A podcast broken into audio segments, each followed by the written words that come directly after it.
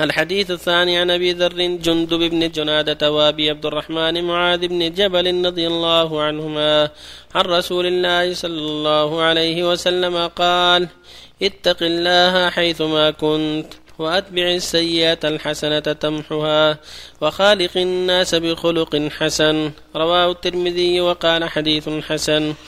الحديث الثالث عن ابن عباس رضي الله عنهما قال كنت خلف النبي صلى الله عليه وسلم يوما فقال يا غلام إني أعلمك كلمات احفظ الله يحفظك احفظ الله تجده تجاهك. إذا سألت فاسأل الله وإذا استعنت فاستعن بالله. واعلم أن الأمة لو اجتمعت على أن ينفعوك بشيء لم ينفعوك إلا بشيء قد كتبه الله لك. وإن استمعوا ولا أن يضروك بشيء لم يضروك إلا بشيء قد كتبه الله عليك. رفعت الأقلام وجفت الصحف. رواه الترمذي وقال حديث حسن صحيح. وفي رواية غير الترمذي احفظ الله تجده أمامك. تعرف إلى الله في الرخاء يعرفك في الشدة. واعلم أن ما أخطأك لم يكن ليصيبك وما أصابك لم يكن ليخطئك. واعلم أن النصر مع الصبر وأن الفرج مع الكرب وأن مع النسر يسرا. الحديث الرابع عن أنس رضي الله عنه قال إنكم لتعملون اعمالا هي أدق في أعينكم من الشعر. كنا نعدها على عهد رسول الله صلى الله عليه وسلم من الموبقات. رواه البخاري. وبالله التوفيق. بسم الله الرحمن الرحيم. الحمد لله. صلى الله وسلم على رسول الله وعلى آله وأصحابه. ومن اهتدى بهداه. ما بعد فهذه الأحاديث الثلاثة كالتي قبلها من الآيات وحديث جبرائيل كلها تدل على وجوب المراقبة لله جل وعلا في جميع الأمور حتى تؤدي حقه على بصيرة وحتى تدع ما نهاك الله عنه عن بصيرة. فالغفلة والإعراض والتشاغل عن الواجبات من أعظم الأسباب في قسوة القلوب ومن أسباب الإقدام على المحارم. أما المراقبة واستحضار ما أمر الله به واستحضار عظمة الله وأنه سبحانه يحب منك أن تمتثل أمره وأن تجتنب نهيه فاستحضار هذا الأمر واستحضار أنك عبد مأمور وأن الواجب عليك التنفيذ يعينك على مراقبة الله. يقول النبي صلى الله عليه وسلم لمعاذ اتق الله حيثما كنت. يعني في جميع الأحوال راقب الله وأتبع السيئة الحسنة تمحها وخالق الناس بخلق حسن. تقوى الله يعني اتقى غضبه وعقابه باستحضار عظمته أو أوامره ونواهيه حتى تتقيه بفعل المأمور وترك المحظور. هذه التقوى. أداء فرائض الله وترك محارم الله والوقوف عند حدود الله. وإذا جاهد نفسه في إتباع السيئات بالحسنات كان هذا من نعم الله عليه يعني لأن الحسنات تمحو السيئات. ومن السي... ومن الحسنات التوبة وهي من أحسن الحسنات أن يبادر إلى التوبة عند كل سيئة حتى يمحو الله سيئاته بحسناته ثم المخالقة للناس بالخلق الحسن أيضا من أفضل القربات. البر حسن الخلق فالحذر من الجفاء والشدة والغلظة أمر مطلوب إلا في حق من شرع الله الرضا عليه. وإلا فأخوك المسلم من حقه عليك أن تخاطبه بالتي أحسن وأن تحسن خلقك معه. البر حسن الخلق. وخالق الناس بخلق حسن. فالله والاكفرار وسوء المقابلة ليست من أخلاق المؤمنين. الله يقول جل وعلا فبما رحمة من الله لنت لهم. ولو كنت فظا غليظ قلبه فضوا من حولك.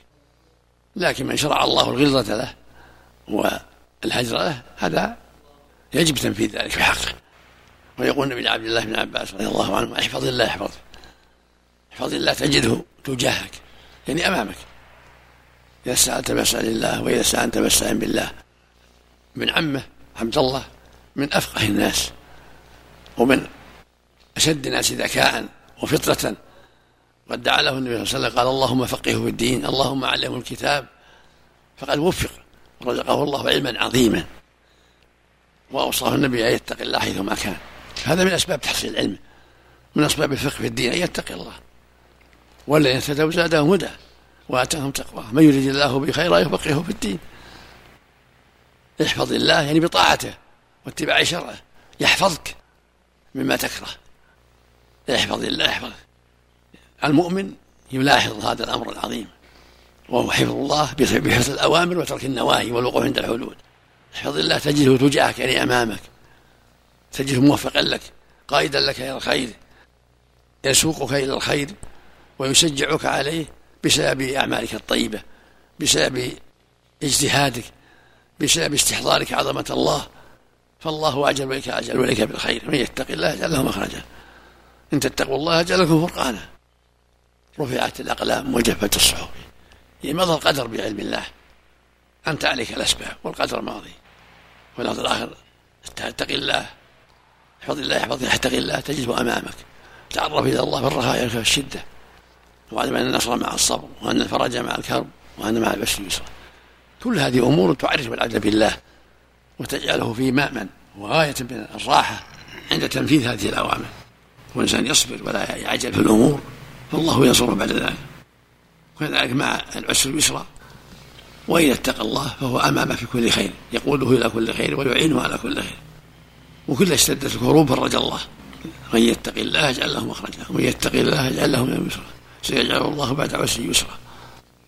هذه الوصايا ابن عباس. وصية له ولغيره من الأمة. وصايا النبي لواحد من الصحابة. وصية للأمة كجميعها.